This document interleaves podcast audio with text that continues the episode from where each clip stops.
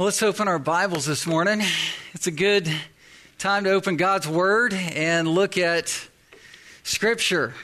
There's a lot of uh, news that a lot of people are looking at. We need to look uh, also, maybe first and foremost, at Scripture news. This is our good news from God's Word, and hopefully it brings us some clarity in our hearts and minds. Uh, a lot of my friends are preaching uh, about the COVID 19 uh, virus, the sovereignty of God, and um, talking about God being in control. It's a good word, and I think it could be a good opportunity to do something like that. However, I'm not as cool as they are, and uh, I'm just kind of a you know, a, a, one one horse Charlie, I guess, and I'll bring us right to Hebrews 12, but I believe in the sovereignty of God over the exposition of God's word. And wherever God has us opening the scripture in the flow of uh, our study, could be the most timely word we need in light of world circumstances, um, public emergencies, national circumstances, trusting God. And uh, quite frankly, pastorally, Hebrews 12 is a good word for all of our hearts because this is speaking directly to God's fatherly discipline and care uh, of his children whom he loves. And so, one major theme and takeaway just up front is that the reason God disciplines us for holiness, the reason he cares for us as his children is because we are his children. He's treating us just like the ultimate parent should be treating his own earthly child with great care and great love and great attention. So everything that's happening in your life, in the macro and in the micro, is all in light of God's loving fatherly care to you and to me as his child and as his children. He's the ultimate parent uh, Christians experience the ultimate parent to child relationship. And as a parent, my chief concern for my children, as should be for all of us who have the privilege of parenting, is that our children would be right with God. We want children to be reconciled with the Lord, right? That's our heart as a father. There's no greater joy than to see our children, our little ones, whom God has entrusted to us, walking in the truth. That's what we want. We want their holiness, but we want their holiness because we want them to want Christ and know Christ and be assured of heaven and going there. 3 John 1 4. That was John the Apostle's the aged apostle. That was when he was writing it at the end of his ministry. That was his heart for the churches in Asia Minor. No greater joy than to see his spiritual children walking in the truth. This is God's heart. This, this parental concern is sourced in God's heart for us. We want our children to grow. He wants us to grow. And growth in Hebrews 12, as we're going to look at a portion of this chapter this morning is synonymous with holiness. That's an important sort of theological thing to square this morning as you approach this chapter. When we're talking about growth and we're, we're talking about walking in truth and walking in righteousness, it's holiness to heaven. And I want to just sort of give a banner idea to frame your thinking this morning. Holiness is not an end in and of itself. Holiness, your holiness is not an end in and of itself. The book of Leviticus says clearly, Be holy as our Heavenly Father is holy. Be holy as God is holy. That is repeated in Matthew chapter 5 verse 48. Be perfect as your heavenly Father is perfect. First Peter also says, be holy as God is holy. That's true. And God wants us to be looking to Christ likeness in our holiness. But holiness is not an end in and of itself. And what do I mean by that? Well, there's a lot of cults that will say, you need to be perfect. You need to be right. You need to be just, just right to stay inside our box. That's perfectionism. And there is second blessing charismatic theology that goes over the top that says, you know, if you don't have this stage of holiness in your life, then you're not right with God. I mean, those are, those are errant ways to view holiness. Holiness is something that we should love because we love Christ who is holy. We want to be holy because we want Christ. We want to be holy in light of our relationship with Christ. We want to be holy because it assures our hearts that we're going to heaven where it is ultimately holy. If we have no affection for holiness and no desire for holiness, what makes us think that we are going to heaven where Christ is there and Christ is holy? So we should long for holiness and we should long for obedience and long for righteousness, but in light of our relationship with Christ who is holy. We're holy because we're going home to a place that is holy. Heaven is the end, and heaven is the end because Christ is the end. He is the goal. So our holiness is a goal, but it's set within a goal of knowing and being with Christ. Where do I find this? Look at verse 14 of chapter 12. It says, "Strive for peace with everyone, with everyone and for the holiness." What is the holiness?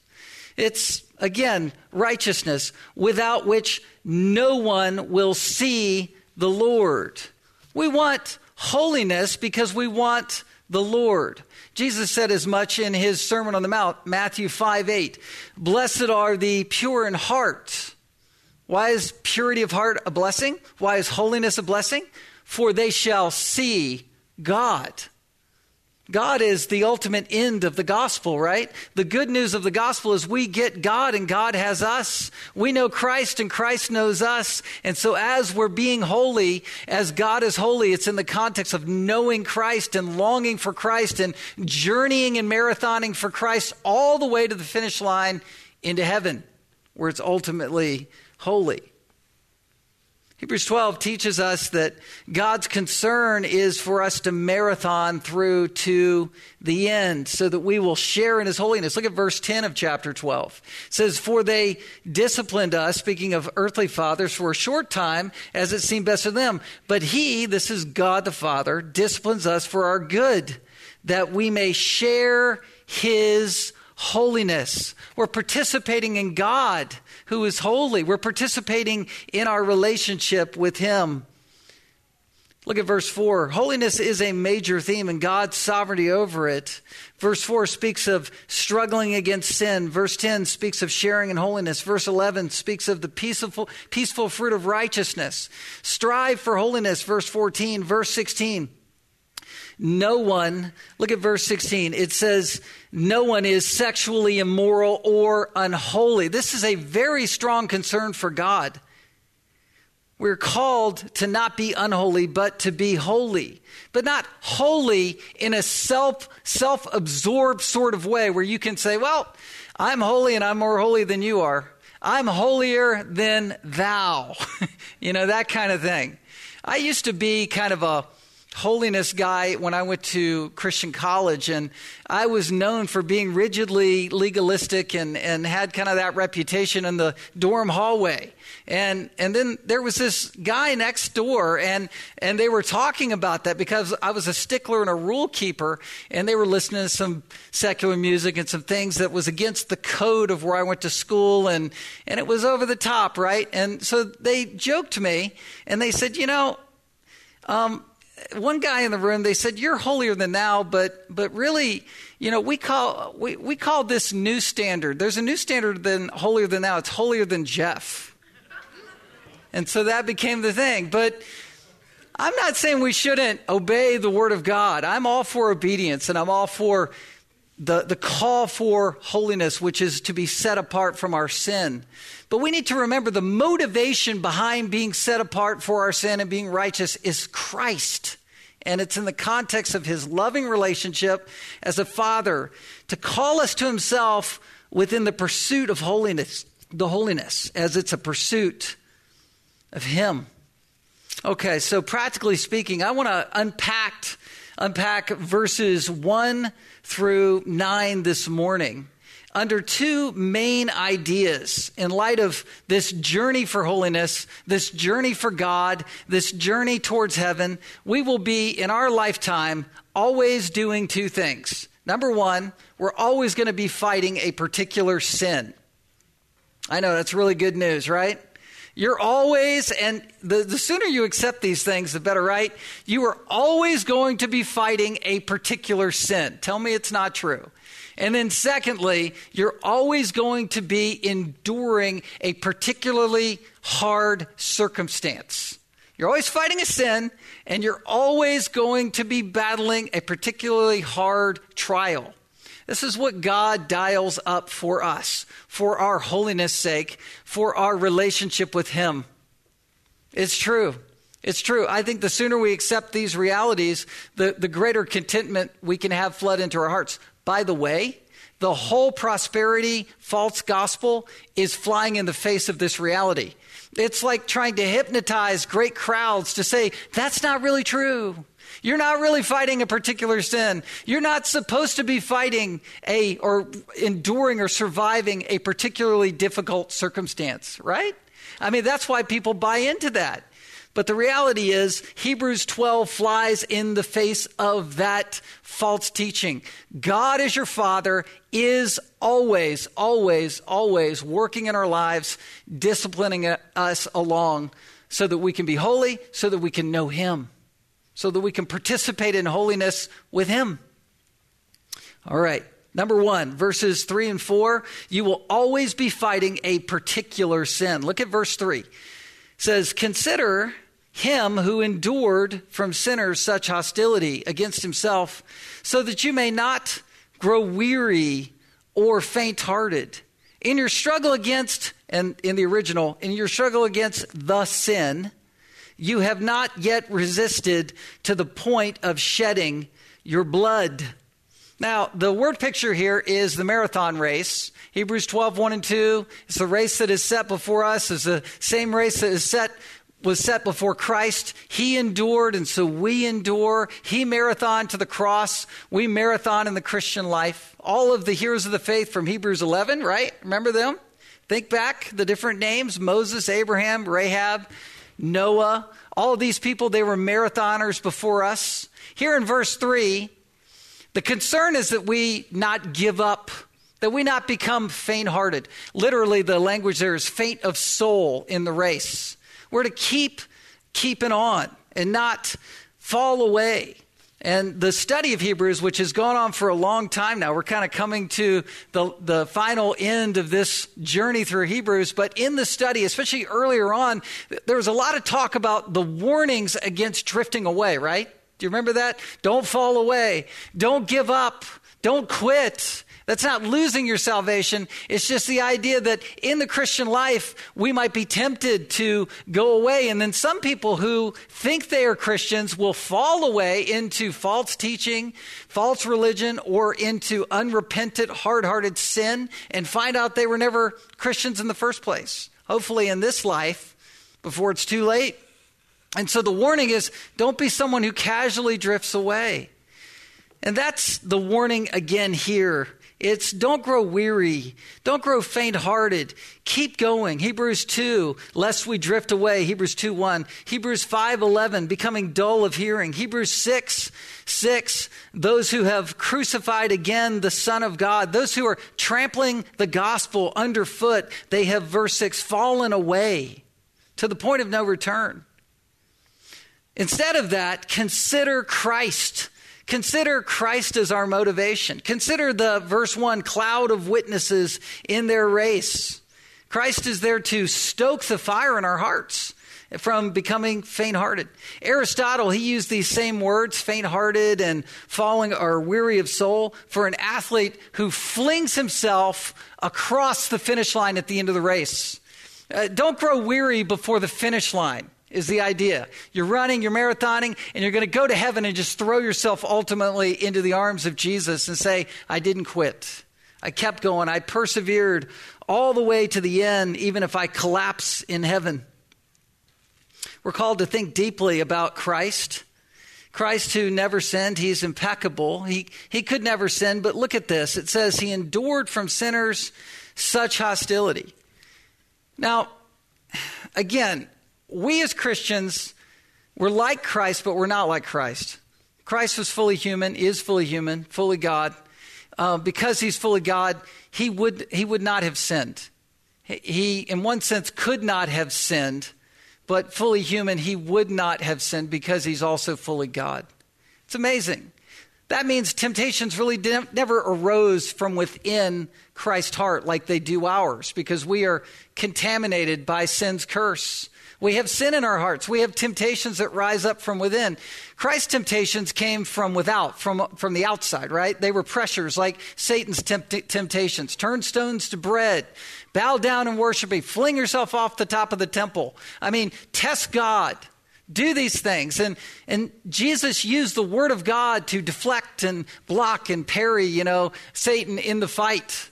And he did that well. You say, well, then his temptations weren't as difficult as ours because they weren't rising from the inside. Well, I like to look at it this way, and C.S. Lewis helped frame this up. I found the quote on Google, and it's the idea that there, as the pressure comes on Christ in his temptations while he was on earth, those pressures are ones that he never gave into, and so he endured those pressures at levels that we would never be able to endure. We would have given up far, far earlier and sooner than Christ did. Here's a quote from Lewis. It says, No man knows how bad he is till he has tried very hard to be good. Only those who try to resist temptation know how strong it is. After all, you find out the strength of the German army by fighting against it, not by giving in. You find out the strength of a wind by trying to walk against it, not by lying down. A man who gives in to temptation after five minutes simply does not know what it would have been like an hour later. That's why bad people, in one sense, know very little about badness. They've lived a sheltered life, always giving in. We never find out the strength of the evil impulse inside us until we try to fight it. And Christ, because he was the only man who never yielded to temptation, is also the only man who knows the, what full temptation means. The only complete realist. So, again, we are supposed to encounter Christ in our minds, thinking about what Christ endured on the cross. He endured the ultimate temptation and survived it. And survived it. He persevered through it. That's how we struggle. When you struggle, when you're sitting there going, I have a besetting sin, this is the sin in my life. And, and you know, nobody's probably going to stand up, and I'm not asking you to, please don't. Nobody's going to stand up and say, No, this is my sin. I mean, you might want to do that, but for most of us, deep down, you're going, I have this plague in my life. It's like, I mean, I'm not trying to make light of the COVID 19, but it's, it's like having a virus. I have something that's there that I want it to go away. And it's, it's harming me right? This is the besetting sin that you're wrestling with, that you are giving to God, that you're asking the Lord for forgiveness over. This is where you're researching the Bible to bring the Bible to bear on that issue. Perhaps you have a accountability partner or a trusted friend and you talk about this sin in your life. This is what we're talking about. These are the this is the sin verse 1 of chapter 12 that clings so closely. It's like vines around our ankles that holds us back from running. And this is the sin that tangles us up, that makes you want to quit the race. Frankly, makes you want to give up. Say I'm throwing it in. It was a good run for 20 years as a believer and now I'm going to chuck it. Right? That's that's how this works. Some people say that the sin that he's talking about here that we're struggling against is actually leaving the faith. But I think it is no, the particular sin in your life that tempts you to walk away from the faith, to walk away from church, to walk away from Christian friendships and relationships. Am I speaking to you now? I mean, we, we want holiness, but we have a hidden sin that contradicts this desire for holiness. We want Christian fellowship and relationships, but we have this particular sin that's like a stake in the ground in our heart that's tethering us from the joy of Christian fellowship. You got to repent of that stuff. You got to give it up. And how do we give it up? By considering Christ, by considering his endurance, not as a guilt thing, but as a as a remembrance of the ultimate runner The ultimate runner is Christ. I was with uh, a pastor in Southern California last weekend. It was a great guy. He's an energized guy. He makes me pale in comparison to his energy. Um, he allowed me to preach in his pulpit last week, and it was great. I enjoyed it. But what impacted me most about, most about him is he said he wakes up every morning and prays a simple prayer. The simple prayer is God, give me a passion for Jesus Christ. Give me a passion for Jesus Christ. When, when we go to sleep at night, we go to sleep, for, for some of us, we go to sleep praying prayers, right? I say, Lord, you know, help me. Or we go to sleep worrying about things that we should be praying about. Or we don't sleep at all. But when we wake up, that sin is waiting right at the bedside, right, for us. It's that particular sin is waiting there looking at us like, okay, well, what are you going to do with this? But you know who else is waiting for you when you wake up? Jesus Christ. Consider Christ. Repent of the sin. Consider Him. This is how we deal with temptation resisting to the point of shedding of blood. Verse 4 basically, the author is saying, Look, you're still alive. You're still in this race. You've not died yet. You've not died like Stephen. You've not died like James who was the uh, one of the three who was killed early in um, the, the church. You've not had the shedding of blood. We're called to lay our life down. We're called to have faith in death. Um, Stephen, when he died, he was given a vision of the Son of God, the Son of Man standing at the right hand of God, Acts 7.56. He cried out with a loud voice. He said, don't hold this sin against them as he was being stoned. And it said he fell asleep. I've heard it said of people who die for the faith that it, you know, it probably is likened to falling asleep because they're dying without fear. It's worse things I've heard than death. And I would say flinching in your faith would be one of those, dying as a coward. But you've not yet resisted to the point of shedding blood like Christ did, so keep running. Keep running. Don't be mortified. Don't be um, weary in the mortification of your sin. Paul grew to breaking points. Romans 7 24. O wretched man that I am, remember? Exasperated. Who will deliver me from this what? Body of death. Who will, how will I ever get this done?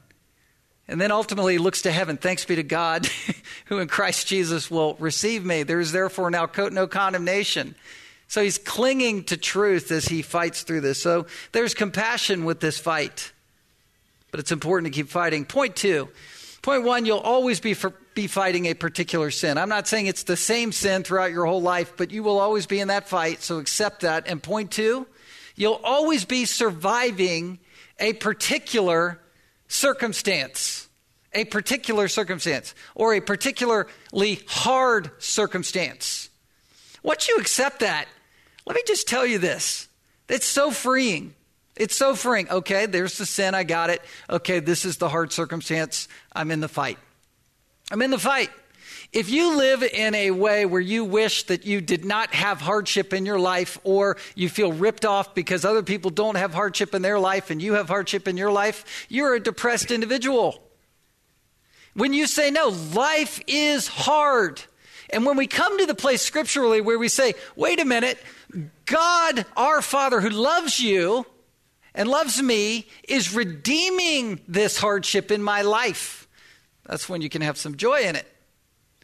God's using the hardship in my life to grow me and make me holy. Look at verse 5. Now we're pivoting into a different metaphor, different word picture. We're moving from the marathon to the family, father son relationship. That's what's happening here. There's still some race metaphor, but really it's father son now. Verse 5 And have you forgotten the exhortation that addresses you as sons? My son, do not regard lightly the discipline of the Lord, nor be weary when reproved by him. For the Lord disciplines the one he loves and chastises every son whom he receives.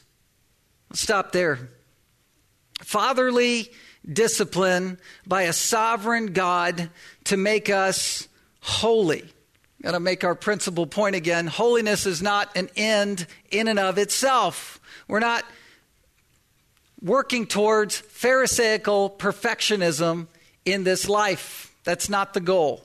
Holiness is a heart change where we are growing in our Christ likeness in a decreasing way from sin in an increasing way towards being like Jesus Christ. From one level of glory to the next 2 Corinthians 3:18 Romans 8:28 God is working all things together for the good. The good here is our holiness our Christ likeness for those who are who love him and are called according to his purpose this is something God is working in his in our lives he who began a good work in you will what be faithful to complete it until the day of the Lord Jesus Christ but holiness is to be viewed as our being on a journey towards heaven, and holiness is our good as we know God even better through being holy.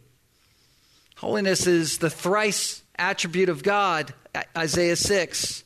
He's thrice holy. We're refined as we march towards heaven into this holiness. How do you know? Here's the question of the text, though. How do you know when God's discipline in our lives is a trial or is a correction? This is the question of being a, a, child, by the way, with a parent. How do I know what my parent just said I have to do or not do is either a hardship or is it a punishment? Isn't that the question? How do I know what just airdropped into my life? I wasn't expecting it. Whoops, I woke up with this, and now life just got really hard. My adrenaline is spiking because I have new work or a new situation or a new crisis in my life that I did not expect. How do I know, Lord, whether that is something that is just deserts for what I have been failing in? Or is it a trial that God is just providentially allowing in my life that I'm supposed to bear up under and endure through? And is it relevant to even ask that question? Is that a helpful question to ask? I'm seeing some head shaking, but I'm just saying, listen, I know we ask it. Did I do something that is now delivering for me a very, very hard life, or am I just enduring something that God has allowed to be brought into my life that is to make me more like Him? Is it punitive or is it a training exercise? right? The word discipline here, paideia, by the way, encompasses both. And any good coach is doing both all the time for his athlete. Up, oh, you just mouthed off at me. Take a lap. Take another lap. Drop and do 20. We do that with our boys sometimes. It's awesome. Do some push-ups right now, you know? And it's and they know that what they just did is a cause and effect. But there are other times that you need discipline for discipline's sake. We're being trained. We discipline ourselves of the purpose of godliness. God disciplines us to make us stronger. He's training us, He's correcting us. Ephesians 6 4. Fathers, do not provoke your children to anger, but bring them up in the what? Paideia, in the discipline and instruction of the Lord. Discipline here is the training and instruction. You're correcting things, but it's not always cause and effect corrections. Hey, do it this way, don't do it that way. It's guidance in our lives. And so hardship is not necessarily um, retrib- retributive, it's not something that is always a cause and effect retribution. So, how will you know which is which? When God has ordered a trial for your life? How do you know if you're Job or if you're David, right? I mean, David ultimately was confronted by Nathan. And I'll say this as believers, we always are called to be examining ourselves to see if we're in the faith. We're examining ourselves with Scripture. We're to bring the scriptural searchlight to bear on our own heart and our own life patterns. And there are times where we are acutely struck by the Holy Spirit through the Word of God to show us, hey, I need to correct this in my life. That should be part and parcel for why you're under the preaching of the word this morning. To say, Lord, what is it that you need to correct and work in my life? And according to the word of God, just as clear as it was through the voice of Nathan to David, we should correct things. And so we may correct them. That doesn't necessarily mean the hardship's going to lift, though, right? For Job, the beauty of the story of Job is that all that was stripped from him, all his wealth, through natural disasters, right? All of his children struck dead instantly. His body stricken with sores. His wife estranged from him. All of that hardship was something that he didn't understand why it had come upon him. His counselors believed that they understood. They were quiet for seven days, and that was good, but then they started to talk. And they started to basically accuse him, based on their understanding of God's word, why Job had been sinful and brought this upon himself. And ultimately, what he needed to do to get out from the pressure, right? Do you remember that? Just repent own it, see it. You won't see it. And so the pressure's still on you. The trial is still on you. Accept this. And that was the, the point of Job is that that was not the point that Job needed to understand.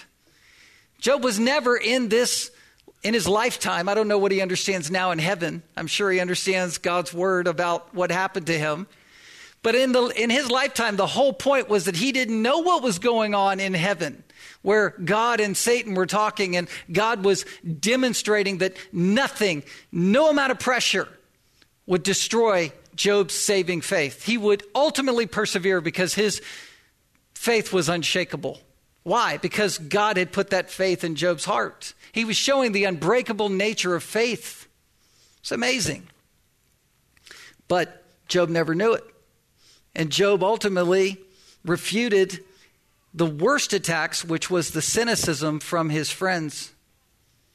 People label sins of culture, natural catastrophes as cause and effect things. You remember that? Hurricanes and storms and things that happen. You'll hear great public leaders pontificate and, and wax eloquently about the sins of our culture, the way our culture's digressed, and that's why this has happened or that. And people have to take those statements back, right? You, you hear that all the time.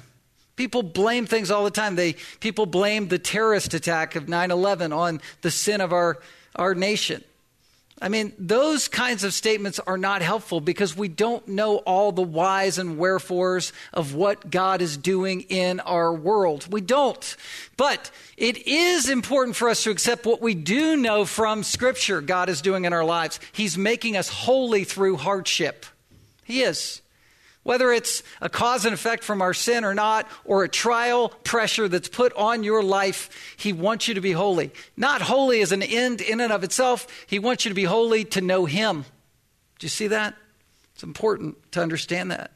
Why do I say that? Look at, look at the quotations from Proverbs 3 11 and 12. It says, Have you forgotten the exhortation that addresses you as sons? In other words, when it gets really difficult, remember your sonship. My son, do not regard lightly the discipline of the Lord, nor be weary when reproved by him. This is the idea that there could be a clear temptation to give up, like I mentioned before, but also a clear temptation to look at a trial and live in denial of it. This isn't a big deal. It's almost like you're going, This is not happening to me. You know, la, la, la, la, la. I don't care. I'm going to disregard it. I'm going to live in denial. I'm going to compartmentalize away. I'm not going to take seriously that God is using something in my life. Or I'm going to blame it on somebody else. I'm going to spiral into self pity. All of these things are temptations that can happen when pressure is on. What God's word said is don't regard lightly this discipline. Don't be the child who's being disciplined by a parent. You did wrong. You shouldn't have gone there. This and this. Don't disregard that as a child. Don't harden, the, harden yourself to that. Or a parent who's saying, do it this way. I'm guiding you this way. Don't disregard your father's wisdom.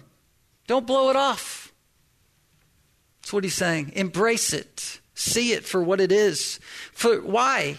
Because the Lord disciplines, there's paideia again, he disciplines the ones he loves. Why does he bring hardship into your life? He loves you. God loves you. Say, this is hard. I have a choice to make. I'll either get angry or say, you know what? No, God loves me and he wants me to go through it. I remember being in ministry years and years and years ago before here. Don't worry, it's kind of an interesting story. But ministry was so hard at one point in my life early on that I wanted to leave where I was ministering. It was not a good ministry post, or it didn't seem like it was for me. And I had a very wise friend sit down with me who was from outside of the church. He came and visited, and he said, You know what? God will use the anvil of whatever circumstance you're in to bang out what he wants banged out in your life, whether you're here or at another church. You go to the other church, he's going to bang out your issues at that church just like he would bang out your issues at this church. Never forgot that. I went, Wow, that was really good. It even sounded good as I said it again. No, but it's true. It's amazing. I, I mentioned this from the pulpit not too long ago, reflecting on that same experience. I had uh, sat with a guy named Conrad Mbewe, who's a pastor in Lusaka, Africa, which is in it's a, the capital of Zambia, and it's Conrad Mbewe. And I was talking to him because he had visited us at the church I was at before as a guest preacher. He and his wife, his wife for the first time, and we um, had steak together, and she had never had steak at a steak restaurant, and it was kind of an occasion. So we're just talking and sharing our hearts. And I was sharing that story, and that we had decided, you know, not to leave because it got really difficult, and that the wife of Conrad's wife looked at my wife and said, "Man, I'm so glad that you decided to stay, so that God would not have to teach you that same lesson somewhere else where you would be at your next ministry." Is that amazing? God wants to teach you what He wants to teach you right where you are right now, right now. That's what he's doing. Why do we believe that? Well, we, we believe that because we're embracing the fact that we are sons. We're children of God. We're His. Verse 5, we are sons. We are loved. Verse 6, He chastises, which literally means whips or scourges. This is the same word used of Christ being whipped. He chastises every son whom He receives. It's loving discipline. It's loving discipline. You ever seen a child who has not been disciplined? You've seen um, something that is pretty disruptive and pretty tornadic and pretty crazy.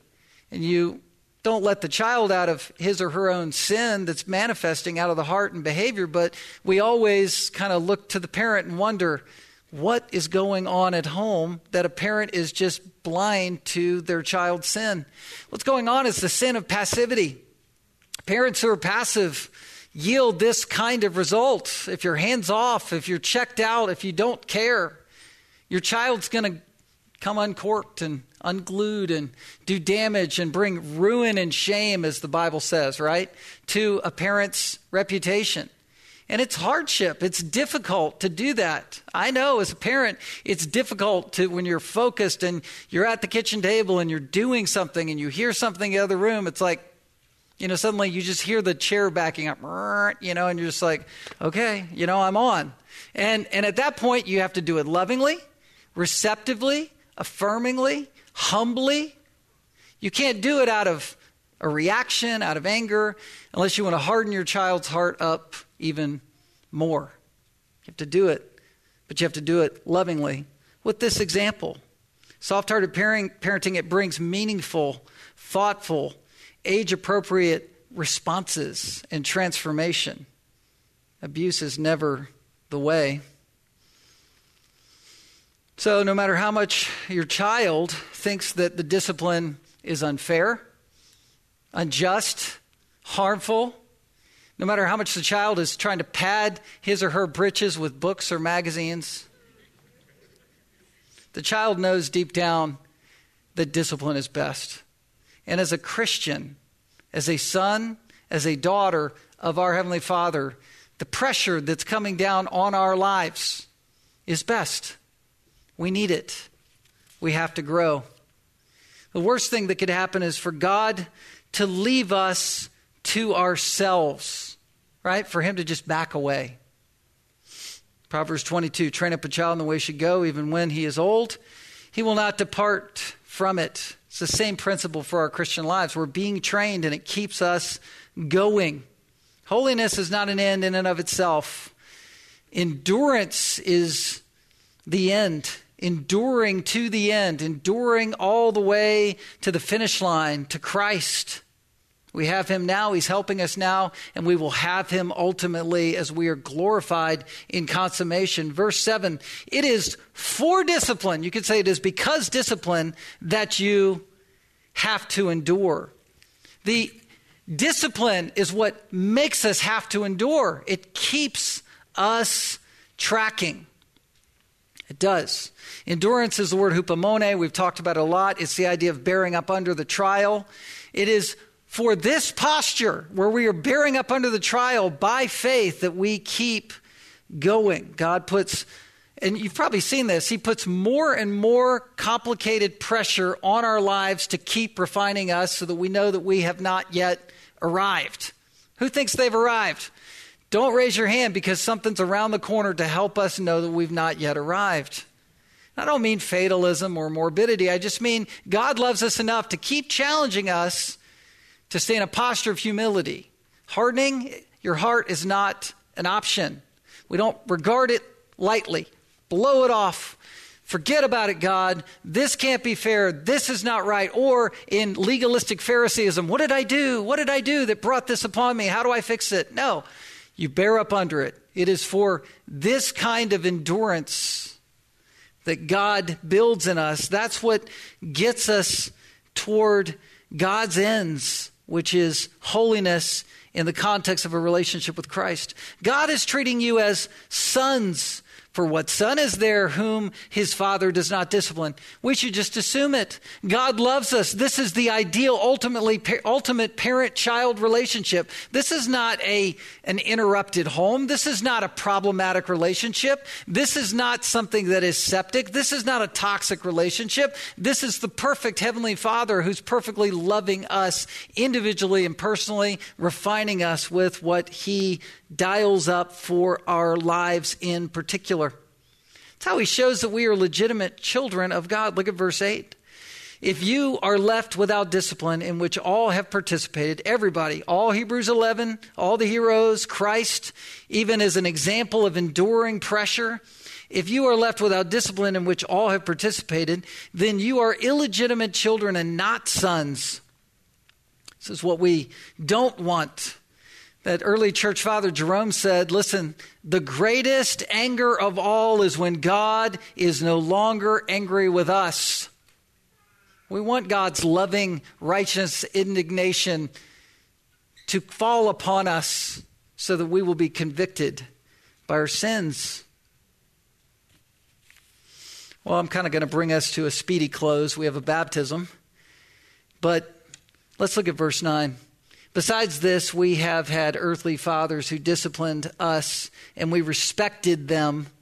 Shall we not much more be subject to the Father of spirits and live? We respect our earthly fathers, so use that as a bridge to respect your heavenly Father. And what does respect look like? It looks like submission, subjugation. It's Job who had everything taken and said, The Lord ta- gives, the Lord takes away. Blessed be the name of the Lord. He put himself basically in the fetal position before his heavenly Father. That's where God wants us. Where, where do we have relief? How can we be offered instantaneous relief in the midst of the circumstance? Submission, yielding. I'm not saying be inappropriately vulnerable to the world. We have to be wise, to be careful, to be vigilant. There's a devil, there's the flesh, there's the world. I'm not saying we just throw off thinking, but at the same time, with our Heavenly Father, as we are wise down here, we are wisely submitting ourselves to His care, saying, God, take care of me.